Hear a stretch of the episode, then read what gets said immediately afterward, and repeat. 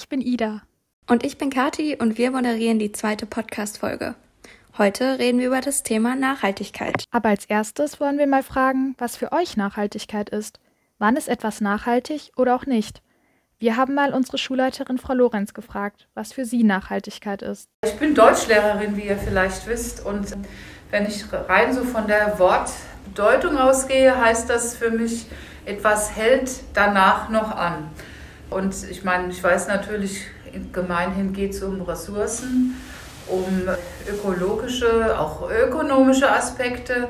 Also Nachhaltigkeit ist für mich eben ja der sinnvolle Umgang mit der Umwelt, um Ressourcen zu bewahren oder so lange wie möglich noch aufrechtzuerhalten und dem nicht entgegenzuwirken. Die allgemeine Definition lautet, wenn etwas nachhaltig ist, dann ist es dauerhaft, langlebig, umweltverträglich oder auch vernünftig. Viele verstehen darunter auch das Richtige tun. Der Begriff ist sehr vielfältig, bezieht sich aber in erster Linie auf ökologische Verantwortung. Das heißt, man geht achtsam mit vorhandenen Ressourcen um, damit sie langfristig erhalten bleiben und der Bestand auf natürliche Art und Weise bestehen bleibt. Es gibt drei Bereiche im Themengebiet Nachhaltigkeit ökonomische Nachhaltigkeit, ökologische Nachhaltigkeit und soziale Nachhaltigkeit. Die ökologische Nachhaltigkeit bezieht sich auf die Erhaltung und den Verbrauch von Ressourcen in einem gesunden Maße, also so, wie es die Natur erlaubt. Mit der ökonomischen Nachhaltigkeit soll eine leistungsfähige Wirtschaft, die für die nachfolgenden Generationen keine Probleme hinterlässt, gewährleistet werden und die soziale Nachhaltigkeit zielt auf Chancengleichheit, Wohlstand, Bildung und Kultur für alle. Hört sich erstmal schlüssig an. Aber warum sollen wir nachhaltig leben? Das haben wir mal Frau Berghof gefragt. Ich finde es wichtig, denn ich glaube nicht, dass wir eine Alternative haben. Wir haben keinen Ersatzplaneten und müssen hier auf der Erde klarkommen. Und ich fände es schon schön, wenn auch meine Enkel noch einen schönen grünen Wald sehen könnten. Wie Ida euch ja gerade erzählt hat, ist Nachhaltigkeit ein sehr großer Begriff. Deswegen müssen wir uns leider ein bisschen einschränken und haben uns für den Bereich Shoppen und Kleidung entschieden, weil das wahrscheinlich der für uns Jugendliche alltagsnächste Bereich ist. Aber fangen wir mal von vorne an. Vor allem im Bereich der Kleidung ist es ganz besonders wichtig, auf Nachhaltigkeit zu achten. Warum? Ganz einfach, was du nicht willst, dass man dir tut, das füge auch keinem anderen zu. Wir alle haben schon mal von dem Thema Kinderarbeit gehört und davon, unter welchen schlechten Bedingungen alle diese Kinder arbeiten müssen. Vor allem in asiatischen Ländern wie Indien und Bangladesch, aber auch in südafrikanischen Ländern wie Lesotho oder Swasiland wird Kleidung überwiegend durch Kinderarbeit unter den menschenunwürdigsten Umständen hergestellt. Kinder werden beispielsweise zur Ernte von Baumwolle und zur Schädlingsbekämpfung herangezogen. Sie sind außerdem bei der Endfertigung der Textilien beteiligt. Nähen, Färben und Besticken der Stoffe. Die Konsequenz davon sind dann Infektionen sowie Verbrennungen, Blasen und Risse an den Händen. Oftmals sind die schlecht beleuchteten und stickigen Kellerräume sowohl Arbeitsplatz als auch Wohnstätte der Kinder, was ihrem Allgemeinzustand verschlechtert. Wie also können wir diese Zustände verbessern? Ganz einfach, nachhaltiger werden und Kinderarbeit nicht unterstützen. Und wie ihr persönlich nachhaltiger in eurem Modeleben werden könnt, das erkläre ich euch jetzt. Der erste Schritt zur Nachhaltigkeit ist, dass du trägst, was du schon besitzt.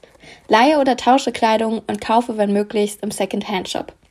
Der Kauf eines ganz neuen Kleidungsstücks sollte deine letzte Option sein. Natürlich ist es je nach Region auch sehr schwierig, nur Second-Hand zu shoppen, da es hier im Rheingau erst ab Wiesbaden eine Auswahl an Second-Hand-Shops gibt.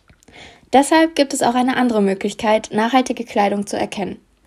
Man kann sich dabei an bestimmten Labels wie dem GOTS, Fairwear und auch dem Fairtrade-Label am Textiletikett orientieren. Es gibt allerdings auch Aktionen wie H&M Conscious, die sich immerhin teilweise für nachhaltige Produktion einsetzen. Ihr erkennt die betroffene Kleidung an dem grünen Anhänger. Um den grünen Anhänger zu bekommen, muss ein Produkt mindestens 50% nachhaltige Materialien enthalten, wie zum Beispiel Bio-Baumwolle oder recyceltes Polyester – bei vielen der Conscious-Produkte ist der Anteil sogar höher. Die einzige Ausnahme ist recycelte Baumwolle, die aus Qualitätsgründen höchstens 20% eines Produkts ausmachen kann. Frau Berghoff, wie finden Sie solche Projekte? Auf jeden Fall ist das ein Schritt in die richtige Richtung. Ob die im Endeffekt immer so nachhaltig sind, weiß ich nicht. Aber in Deutschland haben wir eine funktionierende Presse. Nach und nach kommt sowas immer raus, wenn es Betrug sein sollte. Aber es schafft auf jeden Fall ein Bewusstsein. Außerdem ist es praktisch zu wissen, welche Shops, in denen ihr wahrscheinlich am liebsten einkaufen geht, keine nachhaltige Ware produzieren. Dazu gehören zum Beispiel Taco Fashion oder Shein. Ihr könnt euch sicher sein, dass alle Shops, in denen Klamotten günstig und qualitativ nicht hochwertig verkauft werden, alles andere als nachhaltig sind. Nur eine einzige Jeans reist in ihrer Herstellung um die ganze Welt und stößt dabei durch den Transport auch Unmengen an CO2 aus. Außerdem muss man hierzu sagen, dass nur ein Prozent des gesamten Verdienstes der Jeans als Lohn an Arbeiter und Arbeiterinnen geht. Wichtig ist auch, dass ihr euch nicht auf Made in Germany verlasst. Wenn das nämlich auf dem Etikett steht, dann heißt das nur, dass Deutschland die letzte Produktionsstelle war, nicht die einzige. In den meisten Fällen stimmt das nämlich gar nicht, da der Produktionsweg des Kleidungsstücks so lang ist, dass man ihn so gut wie gar nicht bzw. nur sehr schwer zurückverfolgen kann. Deshalb achtet darauf, wo ihr einkauft und denkt an die Umwelt und andere Kinder in eurem Alter, die nicht zur Schule gehen, sondern für unter den Mindestlohn eure Kleidung herstellen.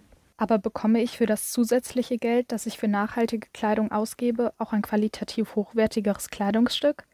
Wenn man nachhaltige Kleidung hört, denkt man erstmal, dass diese sowohl umwelttechnisch als auch qualitativ besser ist. Aber ist das wirklich so oder nur eine Werbelüge? Um von umweltfreundlicher Kleidung reden zu können, müssen zunächst die folgenden Faktoren erfüllt sein.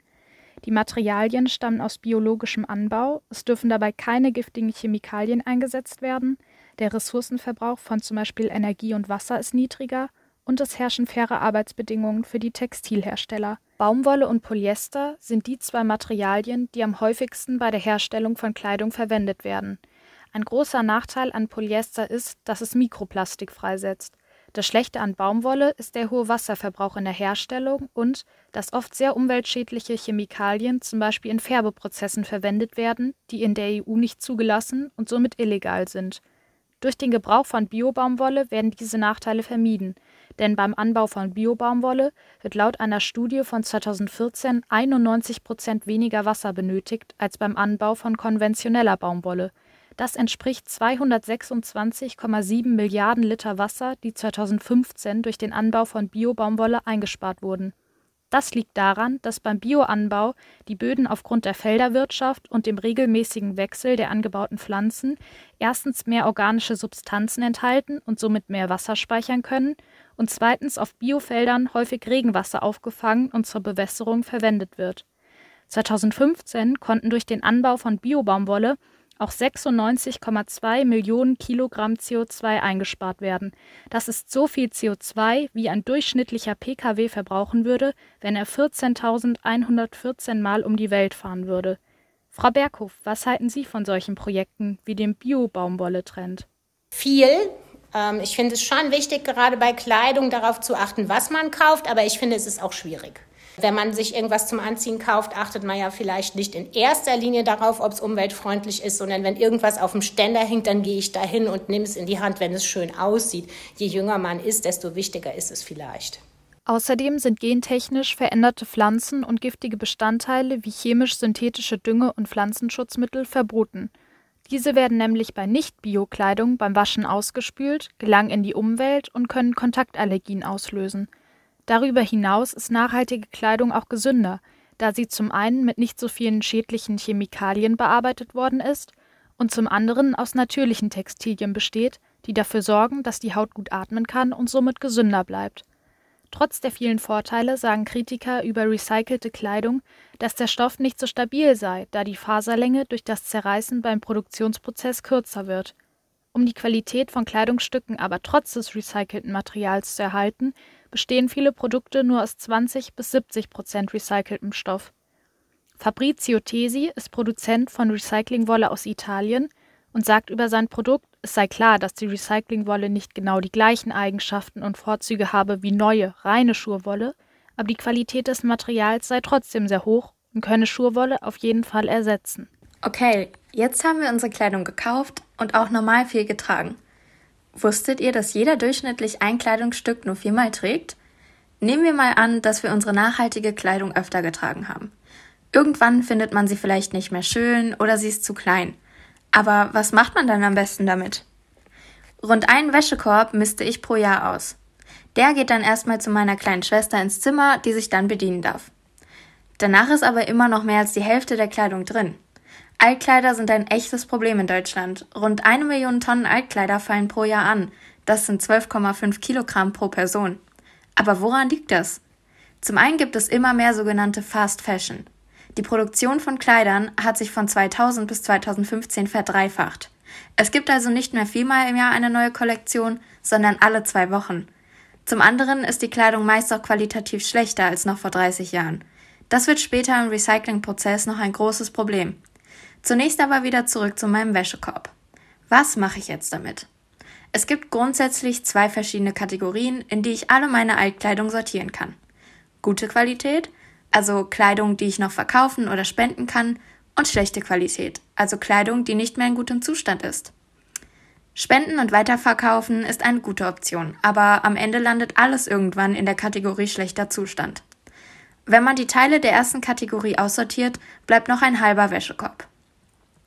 Diese Kleidung kann ich dann in den Müll oder in einen Altkleidercontainer werfen oder bei einer großen Modekette abgeben, wo ich dann einen Gutschein für meinen nächsten Einkauf bekomme. In den Müll werfen ist am schlechtesten für die Umwelt, da die Kleidung ausschließlich verbrannt wird und jede Menge umweltschädliche Gase wie CO2 freigesetzt werden. Zudem haben sich die Kosten der Müllverbrennung im Zeitraum von 2000 bis 2015 verdreifacht. Also bleiben noch zwei Optionen für meinen halben Wäschekorb. Man könnte jetzt sagen, das kommt doch eh alles in dieselbe Fabrik. Ist doch egal, wo ich das abgebe. Aber das ist nur halb richtig. Altkleidercontainer stehen gefühlt überall rum. Jedoch sind sie meist illegal. Die Kleidung wird eingesammelt und teilweise steuerfrei und teuer weiterverkauft. Für Firmen gibt es jedoch kaum rechtliche Konsequenzen, da das eine Ordnungswidrigkeit und keine Straftat ist. Ob man es glaubt oder nicht, das ist ein Millionengeschäft. Die Container haben meist keinerlei Firmenlogo oder eine Servicenummer und selbst dann kann man sich nicht hundertprozentig sicher sein, dass sie legal sind. Die Kleidung wird häufig nach Polen gebracht und dort haben viele Firmen dubiose Geschäfte am Laufen. Okay, jetzt habe ich meine Kleidung an einer legalen Abgabestelle abgegeben. Was passiert jetzt? Als erstes kauft eine Firma meine Altkleider, die sie dann sortiert und gut erhaltenes an Secondhand-Shops weiterverkauft, wovon vieles nach Afrika geht, da dort die Standards für Kleidung niedriger sind. Anschließend wird die Kleidung nochmal nach Qualität aussortiert und nach Farben sortiert. Recycelbare Teile müssen mindestens 70% Baumwolle enthalten. Hier taucht auch das Problem mit der Fast Fashion wieder auf. Viele dieser Teile sind nämlich deutlich unter der 70% Marke und können deswegen nur sehr schwer recycelt werden. Danach werden die Teile carbonisiert. So heißt der Vorgang, bei dem mit verdünnter Salzsäure alle Zellulosereste der Kleidung gelöst werden.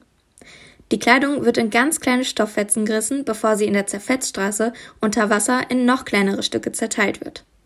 Man braucht pro Kilo Stofffetzen etwa 9 Liter Wasser. Das hört sich erstmal viel an, jedoch werden bei der Neuproduktion rund 27 Liter Wasser pro Kilogramm Stoff benötigt. Ein weiterer Vorteil ist, dass die Faserreste nicht neu gefärbt werden und somit der Umwelt jede Menge schädliche Chemikalien erspart werden. Anschließend werden die Faserreste an eine andere Firma verkauft, die aus diesen Faserresten dann Fäden spinnt und Stoffe webt, die dann unter anderem an große Firmen verkauft werden, die daraus dann wieder Kleidung nähen. Aber wozu das Ganze? Wie ich schon erwähnt habe, wird so Wasser gespart und es gelangen weniger bis gar keine schädlichen Färbemittel in Flüsse. Darüber hinaus erspart man vielen Tieren die Strapazen der Schuhe. Darüber hinaus ist die komplette Textilbranche extrem umweltschädlich. Ungefähr 1,7 Milliarden Tonnen CO2 werden pro Jahr alleine durch die Textilbranche ausgestoßen. Was mache ich also am besten mit meinen Altkleidern, wenn ich sie nicht mehr verkaufen, verschenken oder spenden kann? Am besten schaut ihr bei den Altkleidercontainern genau nach, ob er legal ist und zum Beispiel von bekannten und seriösen Organisationen wie Malteser ist. Oder ihr gebt euren Beutel mit Kleidung beim nächsten Einkauf ab und bekommt einen kleinen Gutschein für euren nächsten Einkauf. Okay, wir haben jetzt schon sehr viel über Kleidung geredet, aber es gibt noch ein anderes großes Problem. Man ist mit seinen Freunden shoppen und bekommt überall Plastik. Egal ob Tüten oder Becher. Plastiktüten sind billig. Deshalb bieten viele Geschäfte Plastiktüten an. Für die Umwelt ist das aber gar nicht gut. Es gibt mittlerweile aber auch gute Alternativen, zum Beispiel Stofftüten. Stofftüten kann man sehr lange benutzen, sie gehen nicht schnell kaputt und zersetzen sich auch schneller. Baumwolle, welche oft für Tüten verwendet wird, braucht gerade mal fünf Monate zum Zersetzen, während Plastik teilweise über 100 Jahre braucht. Es wird aber auch immer wieder darüber nachgedacht, Plastiktüten zu verbieten. Dies tritt auch bald ein. Im November hat die Bundesregierung beschlossen, dass Plastiktüten abgeschafft werden sollen. Ab 2022 gilt dann das Verbot. Einige Geschäfte verlangen aber schon seit Juni 2016 Geld für Plastiktüten, damit man daran denkt, eine eigene Stofftüte mitzunehmen oder sie bieten einfach Papiertüten an. Am sinnvollsten ist es aber immer noch, seine eigene Stofftüte mitzunehmen. Auf Dauer ist es billiger und schützt sogar noch die Umwelt. Wenn man dann mit Shoppen fertig ist, könnte man sich doch gemütlich mit den Freunden in ein Café setzen. Nachdem man bezahlt hat, bekommt man aber auch hier wieder etwas aus Plastik, den Becher. Auch dieser wird Ewigkeiten zum Zersetzen brauchen, nämlich ungefähr 50 Jahre. Aber auch hier gibt es Alternativen. Viele Cafés bieten mittlerweile Becher an, die jedes Mal, wenn man sie mitbringt, wieder aufgefüllt werden. Bei manchen Läden bekommt man sogar Rabatt, wenn man diese Becher mitbringt. Man muss allerdings sagen, dass diese Becher natürlich nicht kostenlos sind. Dafür muss man sie sich aber auch nur einmal kaufen. Frau Lorenz, was tun wir als Schule eigentlich für Nachhaltigkeit? Das kam auf Schülerinitiative hin, was ich toll fand. Da fällt mir spontan ein, dass wir irgendwann mal beim Papier umgestellt haben, dass wir also dieses Ökopapier für diese wirklich Tonnen von Handouts, die wir so äh, im Laufe eines Schuljahres verteilen, dass wir uns dafür entschieden haben. Ja, ansonsten halten wir uns so an die Vorgaben, die man, die man hat, was also Sicherheit und auch Umweltbewusstsein anbelangt. Ja. Und natürlich, was ich auch wichtig finde an Schule, das wird thematisiert in ganz vielen Fächern, weil ja auch ihr, die Schüler, die ganzen Pizzakartons und was wir sonst manchmal hier noch rumfliegen haben, die gehören ja auch irgendwie mal ja, ein bisschen reglementiert oder reduziert. Okay, also Nachhaltigkeit ist extrem wichtig. Aber was kann ich denn als Teenager tun? Ich glaube, das Wichtigste ist, auf gesunden Menschenverstand zu setzen. Wenn man einkauft und sieht, äh, man hat winzige Mengen von irgendwas in riesengroßen Plastikverpackungen, dann sollte man die Sachen einfach stehen lassen. Also das beste Beispiel sind eben diese Getränkepäckchen, die wir auch hier in der Schule immer gerne sehen. Zwei Schluck aromatisiertes Zuckerwasser mit so einem Strohhalm in so einer Verbundstoffpackung mit ganz viel Aluminium. Also das macht einfach keinen Sinn. Das weiß auch jeder, wenn man mal eine Sekunde darüber nachdenkt. Außerdem haben wir aus dem Buch Tu was, 77 Tipps für eine bessere Welt vom Greenpeace Magazine unsere Top 6 Tipps rausgesucht und wollen sie euch vorstellen. Erstens, Fahrbahn. Für nur 1 Euro am Tag kann man als Schüler, Studierender oder Auszubildender durch ganz Hessen fahren. Bis zur Oberstufe wird dieses Ticket sogar noch für dich bezahlt. Also entlaste deine Eltern und die Umwelt und benutze die öffentlichen Verkehrsmittel. Zweitens, nimm die Treppe. Wenn man im vierten Stock eines Gebäudes wohnt, spart man so 1000 Kilowattstunden Strom im Jahr und ganz nebenbei hält es sich auch noch fit. Mit 1000 Kilowattstunden kann man 7000 Stunden Fernsehen schauen, 5000 Stunden am Computer arbeiten oder 1000 Pizzen im Ofen backen. Drittens, benutze auch die Rückseite von Blättern. Man kann doppelseitig drucken, man kann aber auch selbst darauf achten, Blätter beidseitig zu beschreiben, also Notizen auf der Rückseite des Arbeitsblattes zu machen oder die Einkaufsliste auf beiden Seiten zu beschreiben. Viertens. Trink Leitungswasser.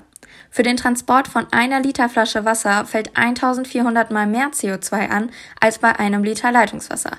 Dabei ist das Trinkwasser das am besten kontrollierte Lebensmittel in Deutschland. Qualitativ ist es also noch besser als das aus der Flasche und billiger ist es auch noch. 1000 Liter Leitungswasser kosten im Jahr 2012 laut der Zeitung Welt durchschnittlich 1,91 Euro. Zusätzlich dazu ist es auch besser, wenn man sich von Plastikflaschen und Plastiktüten verabschiedet. Eine Glas- oder Edelstahlflasche hält länger, ist stabiler und auf lange Sicht nachhaltiger. Sechstens. Der letzte Tipp bezieht, bezieht sich auf Geschenke. Musst du wirklich das bunte Geschenkpapier mit dem Glitzer drauf benutzen? Die Seiten einer alten Zeitung funktionieren genauso gut. Wenn es dann doch unbedingt richtiges Geschenkpapier sein soll, dann achte am besten darauf, nur Geschenkpapier mit dem Umweltzeichen blauer Engel zu benutzen. Es zeichnet besonders umweltschonende Produkte aus oder benutzt einfach eine Geschenktüte. Die sind zwar bei der Produktion nicht wirklich nachhaltiger, können aber problemlos wiederverwendet werden. Frau Lorenz, was tun Sie in Ihrem Alltag für Nachhaltigkeit? Gut, dann fangen wir mal an mit meinen hausfraulichen Aktivitäten. Also ich versuche nach Möglichkeit Plastik zu vermeiden. Das ist in den Supermärkten schwierig. Deshalb versuche ich jeden Freitag noch auf den Geisenheimer Wochenmarkt zu gehen. Das gelingt mir nicht immer. Dann schicke ich meinen Mann oder meinen Sohn, äh, weil ich da einfach Gemüse, Obst lose kaufen kann. Ich kaufe so gut wie gar keine Konservendosen ein, weil ich a lieber frisch koche und b das für mich so ein Müll ist, der, der einfach auch nicht sein muss. Das wäre das so im Haushaltsbereich. Ansonsten, ich fahre auch mal Fahrrad. Ich wohne jetzt in Rüdesheim, also das ist jetzt keine Wahnsinnsentfernung, das ist jetzt auch keine große Leistung. Zumal es ein E-Bike ist, muss ich ja dann auch noch dazu gestehen. Aber man sollte halt wirklich bestimmte Fahrten oder auch Flüge, also ich muss auch nicht zum Weihnachtsshopping nach New York fliegen, also das jetzt sowieso nicht, aber auf solche Dinge kann man verzichten. Wie du siehst, gibt es viele Punkte in deinem alltäglichen Leben, auf die du achten kannst. Natürlich kann es mal unbequem sein, Bus zu fahren, statt das Elterntaxi zu benutzen, aber es sind genau diese kleinen Dinge, die einen großen Unterschied machen können, wenn wir alle darauf achten. In dieser Folge haben wir über Nachhaltigkeit gesprochen, ein Thema, was für unsere Generation sehr wichtig ist.